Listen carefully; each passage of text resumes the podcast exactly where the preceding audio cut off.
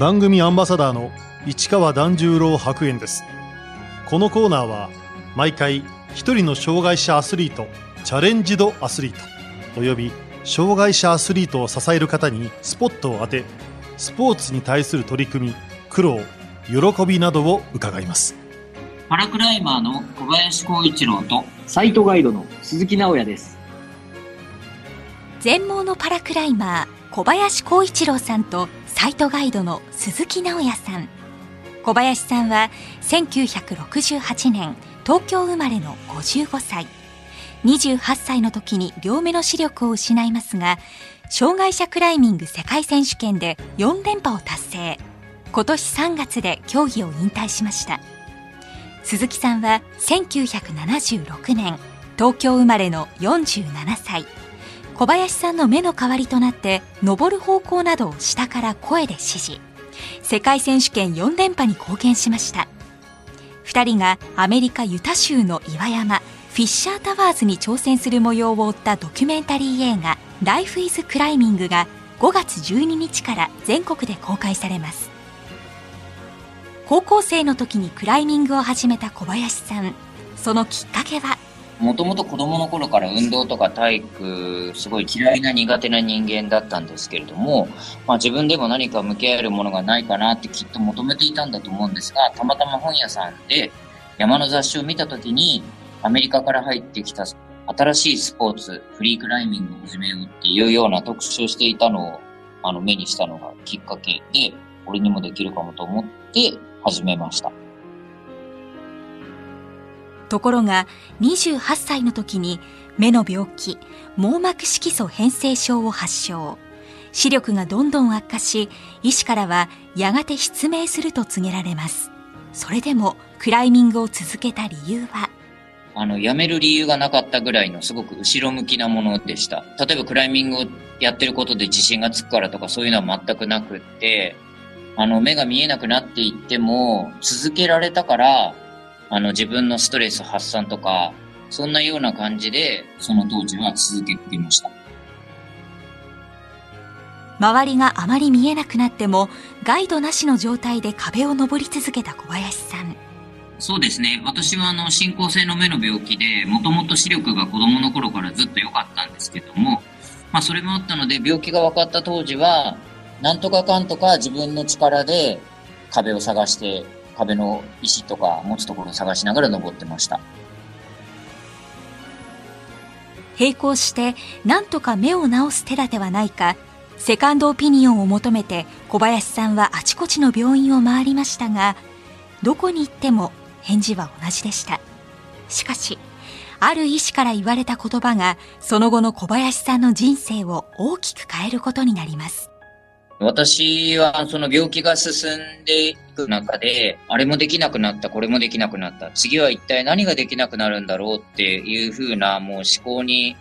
もう後ろ向きな思考になっていたんですけども、まあそんな中でお医者様からかけられた言葉が、次は何ができなくなるのかって私たち専門家に言われても、私たちにもできることは何もありませんよと。もっと大事なことがあるでしょうと。大事なことは、これからあなたが何ができなくなるかではなくあなたが何をしたいのかどうやって生きていきたいかです。医師からそう声をかけられ小林さんは目から鱗が落ちたといいます。それがあれば私たちも周りの人も社会の仕組みもあなたのことを支えられるはずです。もっと自分の道を自分の足で歩きなさいっていうような声をかけてもらって自分がやりたいことって何なんだろう？自分が向き合っていきたいことって何なんだろうって考えられるようになってきました。サポートをしている鈴木さんは、高校生の時にアメリカ・コロラド州に短期留学。そこでロッククライミングに出会いました。クライミングをじゃあ、ここからやろうと思ったのが18ですよね。なんでやったかというと、もともとスキーとか結構アウトドアはやってたですけど、その15歳の時に体験でやってみたのが少し覚えていて、踊りの力でこう岩にしがみついて登るっていうところに魅力を感じたんじゃないでしょうかね。その後、アメリカの大学に入った鈴木さんは、2003年、日本人では初めてアメリカ山岳連盟公認ロッククライミングガイドの資格を取得しました。なんで始めたかというと、その当時ってなんかこう、これがどうやって生きていこうかなって思った時もあって、私の尊敬するあの映画にも出てくるんですけど、その先生が、お前なんか資格なんか取ってこう指導者になりゃ、みたいのから始まって、で、何年か修行を積んで、で、資格を取ったっていう経緯はあるんですけど、パラクライミングというものを実は知ったきっかけは結構前で、コバちゃん、小林さんの知り合いであるエリック、あの全盲のセブンサミッターの。彼とは実はもうコバちゃんに会う前から一度会っていて、その時に、あの、私があの、インターンシップでクライミングジムで働いてたんですけど、そこにあの、盲導犬とエリックと、あとお友達が、多分今思うとその友達じゃなくてお客さんだったと思うんですけど、ジムの方に歩いてきて、で、登っていいかになって、あ、どうぞ、つってと見てたんですけど、そのエリックがその、請願者に蜂の地結びとか教えたわけですよ。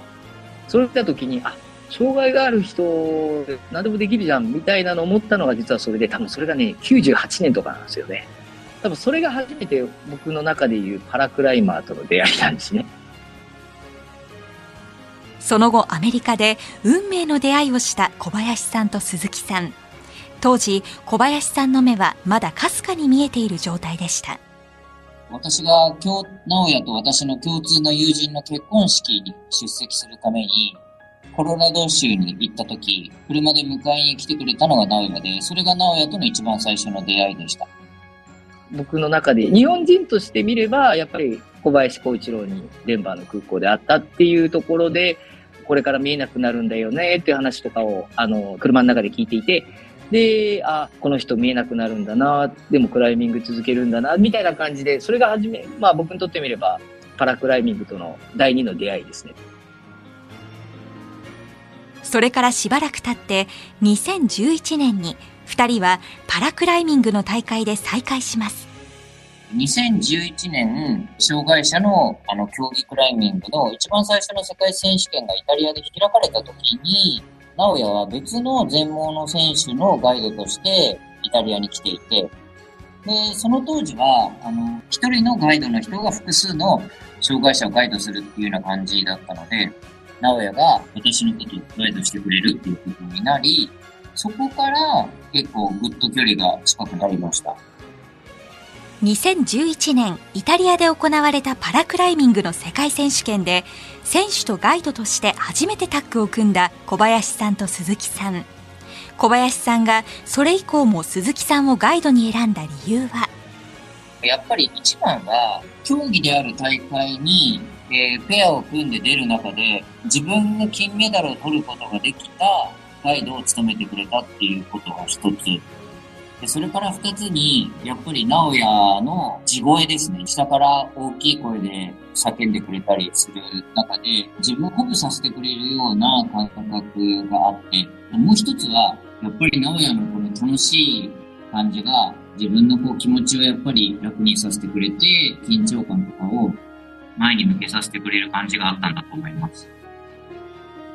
一方、鈴木さんはどういう考えで指示を出しているんでしょうか？小畑に対する僕の使命というか、まあ、やんなきゃいけないことっていうのは、もちろん上に行かせて、まあ、トップに行かせるっていうのが一番の目的だと思うんですけど、意識してるところというと、やっぱりクライミングってやってるとどんどん腕も張ってくるし、疲れてくるし、限界がすぐ来る。で、やっぱりこうやって一緒に世界大会コバちゃんと出てると、やっぱコバちゃんの登る姿を見てて、あ、やべ、疲れてんなとか、ああ、もう少しでこれ落ちるかまずいかなって時に、どれだけそれを一歩先を出して、その上の上まで行かせて、あもうこれで限界だで落とすためにはどうすればいいかっていうのは逆に僕は意識したことはありますね。鈴木さんのガイドの声は一体どんな力を持っているのか小林さんによると登っていく中で、一番最後の1手2手がもう1個2個先まで手が伸びるっていうことのためには、ずっとその下の方から疲れをためずに上まで行けてるかどうかとかもやっぱりすごく大事な要素だと思うので、その直哉の声が最後に張り上げてくれたから僕がもう1個先まで伸びたっていうよりは、全体を通して自分を上に押し上げてくれてるっていうような感覚の方が強いと思います。鈴木さんもまるで自分が登っているような感覚で叫んでいるんでしょうか？もう完全に僕登ってる感覚ですね。腕が張ることはないですけど、相当疲れます。一つちょっと加えると、結構やっぱり見えてる時からもコバちゃんは登っているので、動きが結構分かっているし、自分の頭の中で多分クライミングのイメージもできているので、サイトガイドとして、僕としてはものすごくガイドはしやすかったっていうのも事実ですね。でも私はたまたま、えっ、と、目の病気が分かる前からクライミングをしていたので、まあ言うならば私と直哉っていうのは、このパラクライミングっていう競技が世界に生まれてきた黎明期の中でもがきながら世界の上を走ってきたと思うので、そういう中でいくと、やっぱり過去の見えていた経験っていうのは、すごく大事だったのかなと思う瞬間は多かったです。目が見えない小林さんは壁についているホールドの位置などについて事前に情報を聞き頭の中にインプットしてから競技に臨みますクライミングの大会の壁っていうのは、40個から50個ぐらいのあの人工の石、ホールドが取り付けられているんです。で、それを基本的には全部覚えて、右の方に行ったら左に行って、真上に行ってみたいなことを動きとして記憶して登ります。で、実際に登るときにはその自分の記憶と、下から直哉が叫んでくれる声で、それをサポートしてもらって、調整してもらって、そこがシンクロできるかどうかがすごく問われる感じになってやってきました。もし自分のイメージしていた記憶とガイドの鈴木さんの指示が違った場合小林さんはどうするんでしょうか？僕の記憶が間違ってる方が多いっていうふうに思っているので、直哉の声に従います。ただ、登り方ですね。あの、そこを右手で持つのか左手で持つのかとかは、今実際に自分の手で握っている自分の方が感覚として正しいと思って登っている場合が多いです。一方ガイドの鈴木さんはこのまま行ったら行き詰まるぞと感じた時はどんな指示を出すんでしょうか？クライミングの動きをコバちゃんは知っているというとこもあり、例えば、2時の方向を遠目に掴めるのあるよって言うと右手を出しますよね。で、その後に右下に足があるんだろうなってコバちゃんは多分想像するわけですよ。僕が指示しなくても右足が自然にそっちに行ってるのは、これは経験なんですよね。なので、あ、まずいなと思う時に多分自分の頭の中でここに足があったらなんとか休めるだろうなってとこに、僕が指示する前にコバちゃんが多分動いてると思います。もちろん、あ、もうこれダメだって時は、もうとりあえず飛んじゃえよっていう時はあります。見えた時に登ってたっていう経験っていうのはすごい大きくてですね。あの、そういう、あ、危ないねって時でも自分の方で修正はしようとはしてるかなと思ってました。まさにあうんの呼吸が必要なパラクライマーとガイド。コミュニケーションを深めるために2人は普段から何か特別なことをやっているんでしょうか？パラクライマーの小林さんは。それぞれが別々の仕事をしている中で、そんなに実はあうんの呼吸を作るほど、あの、大会の直前にトレーニングができた機会っていうのがなくて、むしろ、お互いに長く一緒に時間を重ねてきているから、これまでの経験があるから、本番ぶっつけでも大丈夫っていうような感じの結果が多かったような感じがします。ガイドの鈴木さんにも2人の普段のコミュニケーションについて伺ってみると今までこう、4連覇でうまくいったっていう理由として、やっぱりコバちゃんはすごい信用しているので、どっちかって言ったら、うん、コバちゃんならできんだろうという気持ちでずっと今まで世界の大会は挑んできたのふうに思います、僕は。パラクライミング世界選手権には当初弱視クラスで出場していた小林さん視力の悪化に伴い2014年のスペイン大会からは全盲のクラスで出場することになりました大会の会場に行って、クラスが B1 全盲のクラスになるっていうことを、まあ、告げられたので、正直動揺がありました。そこで、初めて自分が出場する B1 のクラスには、非常に体格の大きなヨーロッパの選手が出てるっていうことが分かりました。私は身長が157センチの小柄な男なので、目の見えない私にとっては、これだけの情報で身長が190センチを超えるようなヨーロッパ人には自分が勝てるとはやっぱりとても思えない。なんですけど、信頼できるパートナーがやっぱりそこにはいるわけで、やれることやるしかないねっていう感じであったのはよく覚えてます。突然のクラス変更に戸惑う小林さんをガイドの鈴木さんはどんな風にサポートしたんでしょうか？決勝でコバちゃんをサイトガイドするというのを決まった時に一応頑張って的確に指示はしてトップまではいけなかったにせよ大柄な他のヨーロッパの選手よりか上に行けるようにはしたいというふうな気持ちでガイドは望みだかな。まあ最終的にメダルを取ってあの一安心したっていう記憶と、あとは僕は喉が潰しちゃって、次の日熱を出したっていう、その記憶しかないです 実は、このスペイン大会の決勝で、小林さんは最後まで壁を登りきることができず、途中で落ちてしまいました。結構自分の中では決勝は上の方に行けずに落ちてしまったっていう感覚だったんです。だから私よりも他の選手下で落ちてしまっているので、バンコクは優勝できたんですけれども、なので、え、まさか俺がっていうような感覚が強かったです。運も味方につけ、小林さんはスペインで全盲クラスでは初の世界選手権制覇を果たしました。その後も鈴木さんとのコンビで大会4連覇しますが、小林さんが一番印象に残っている大会は？3連覇ができたオーストリア・インスブルックの世界選手権でした。まあ年齢的にも50歳っていう大きな節目であったこと、で、それからあの、大会が行われた視覚障害の、まあ私は全盲のクラス。で視覚障害全体の中で自分が一番高い高度を獲得できたっていうのが、やっぱりもう一つ、すごく自分の中では大きな自信になる優勝だったので、実況中継をするアナウンサーが、私のことを、オールですとスモーレスとトータルブラインドっていう風な表現をしていて、まあ一番年食ってるし、一番背もちっちゃいけど、まあ一番強い全盲のクライマーだよって何回か言ってくれていたのが印象的で、まあいろんな意味で2018年50歳3連覇のオーストリアの大会は自分の中でとてもよく記憶に残ってます。パラクライミング世界選手権の全盲クラスで4連覇を果たした小林さん。ガイドとして支えた鈴木さんが印象に残った大会は？2016年のパリの大会で、コバちゃんっていつもあの、最後まで行ったっていうことがなく、そのパリが本当に一個手前で落ちてしまった、あの時の瞬間っていうのが今でも忘れられない。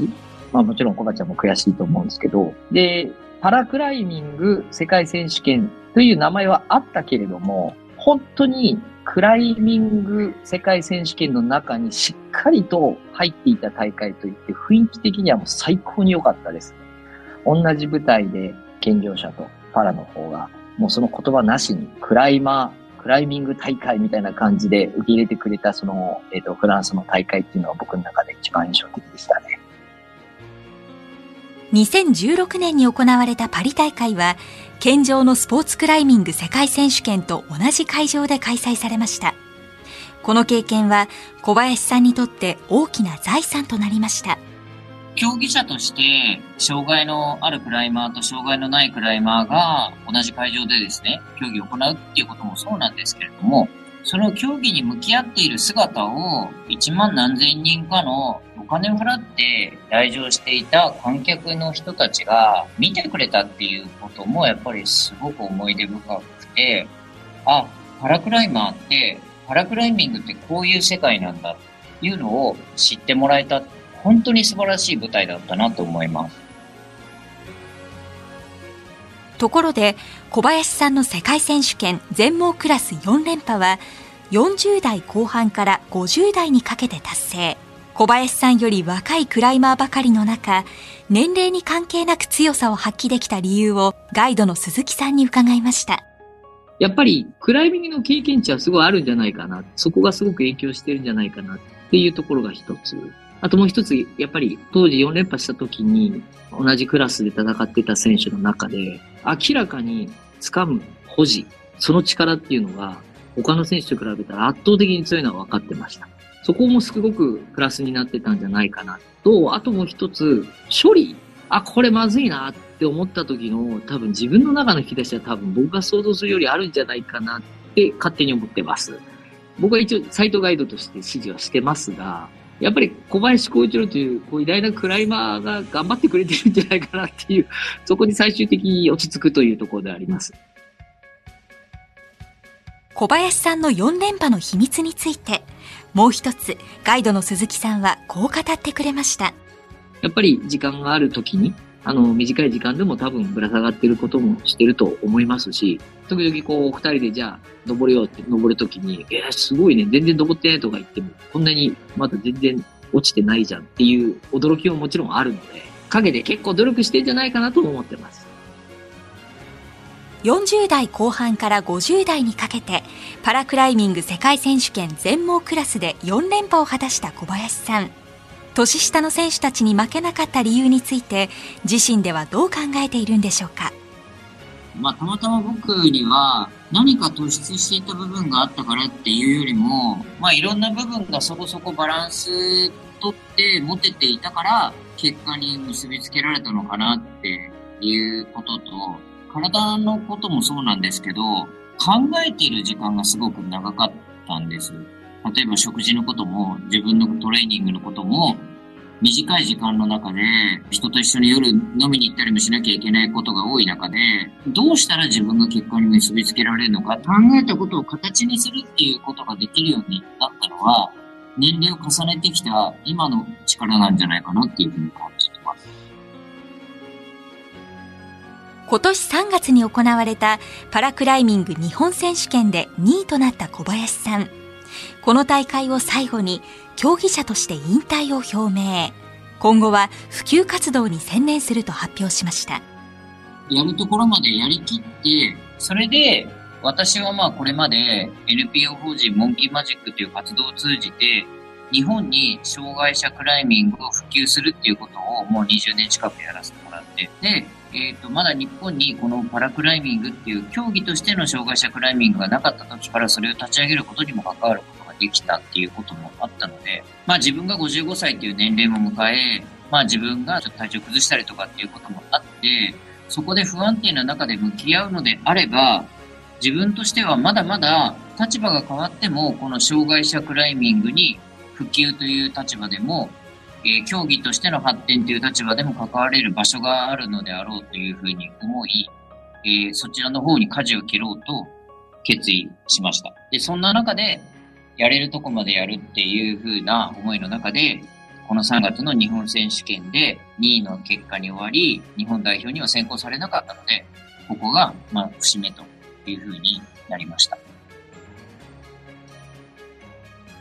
ガイドとしてサポートしてきた鈴木さんは小林さんの引退表明を聞いてどう思ったんでしょうか？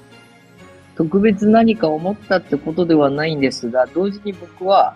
じゃあこれからいろんなとこ行けるねって思いました。違う魅力を見つけられるじゃん、また、みたいな。だから結構、プラスにプラスに考え。なんかまあ、現役引退です。いろいろ考えました。もうこれが最後ですと、ああ、残念。というふうに思われがちですけど、僕あんまそこは思わなかったですね。逆に、お、いろいろできるな、みたいな感じに思いましたかね。競技は引退しても、今後もクライミングは続けると宣言した小林さん。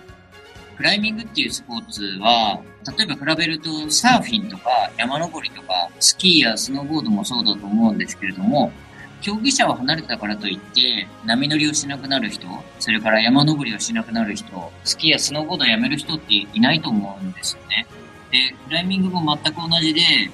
あの、僕と直哉は海外にあちこち岩を登りに行ったりしてきたみたいに、今までちょっと距離のあったそういう岩を登ることとか、仲間と楽しむ時間とかを増やす方に舵を切っていけばいいだけなので、そういう意味で引退っていうのがすごく前面にやっぱりこの競技スポーツだと出ますけど、自分の中では、なんか本当一個の通過点でしかない感じがすごくしてます。鈴木さんが登りに行こうよと提案した中の一つが、アメリカユタ州にそびえ立つ高さ100メートルを超える赤い岩山、通称フィッシャータワーズでした。ここは健常のクライマーでも登るのが難しい場所です。フィッシャータワーズ登ろうよっていう話を持ってったのは僕なんですよ。僕動画を一時結構撮るのが趣味で、なんちゃってで編集して見せるっていうのはすごい楽しみ。いや、ほんとそんな感覚で、まずはこのニョロニョロっとしたのを登ったらどうなんかなみたいな感じですね。ガイドの鈴木さんからフィッシャータワーズに登ってみないと提案された時小林さんはどう思ったんでしょうか？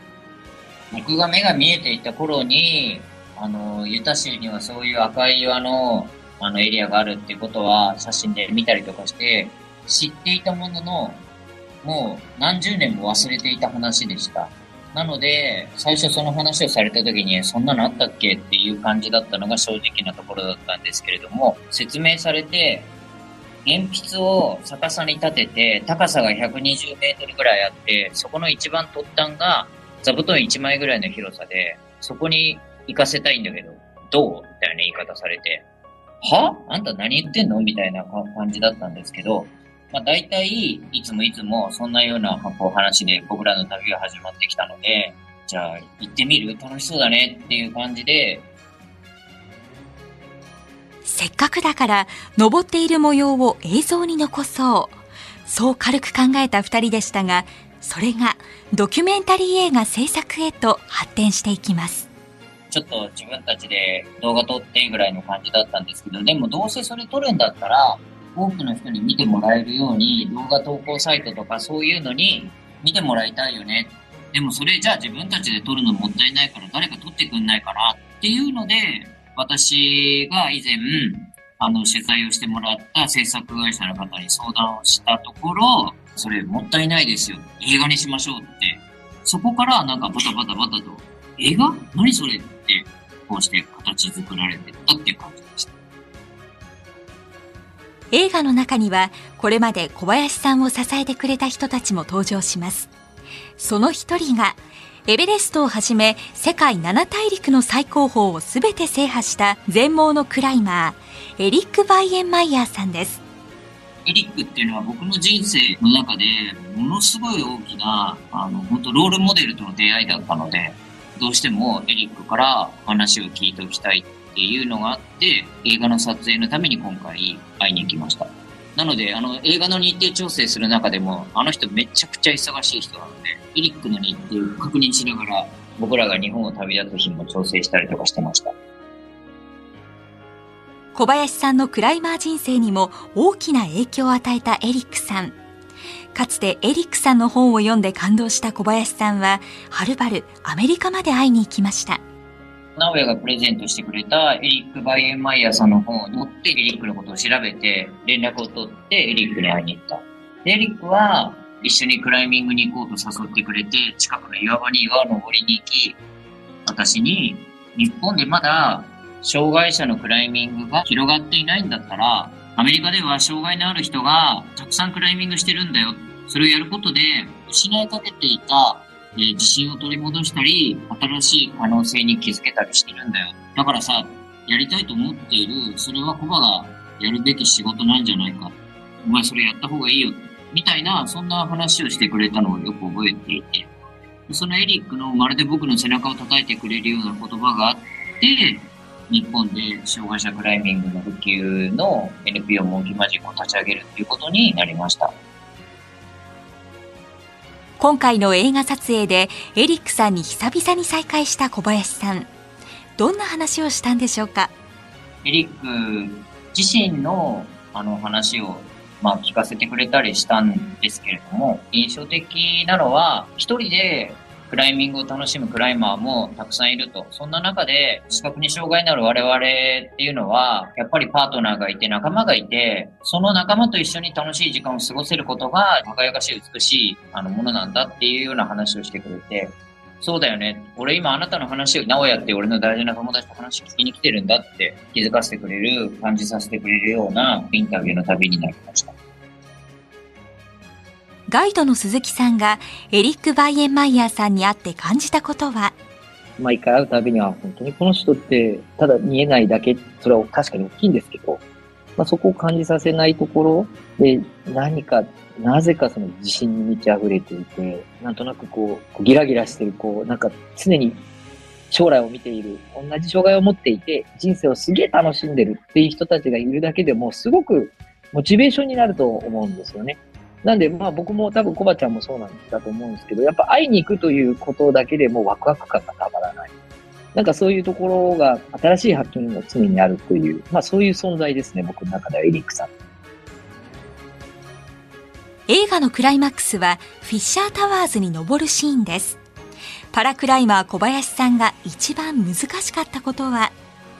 登るルートの難易度はそこまで難しいものではなかったんですけど、何度直哉の説明を聞いても、自分がどんなところに行くんだか全く想像がつかない感じのところだったりしたので、自分がどこに連れてかれるのか全く想像がつかないところが一番難しいところでした。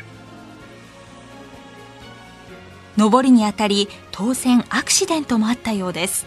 途中で、まあ、岩棚みたいなところで一回休んで、また次のところを登るっていうようなことをやっていくんですけど、その岩棚でですね、私、あの、靴の片方を落としてしまって、片足裸足で途中まで登っていかなきゃいけなかったり、登ってるもうちょっと最後のところで岩がパチンってかけたりとか、まあまあいろんなことがありつつも、ずっと、あの、直哉はそこのたんびにゲラゲラ笑ってですね、楽しいクライミングでした、本当に。一方、鈴木さんが小林さんをガイドするにあたって苦労した点は？特にないです。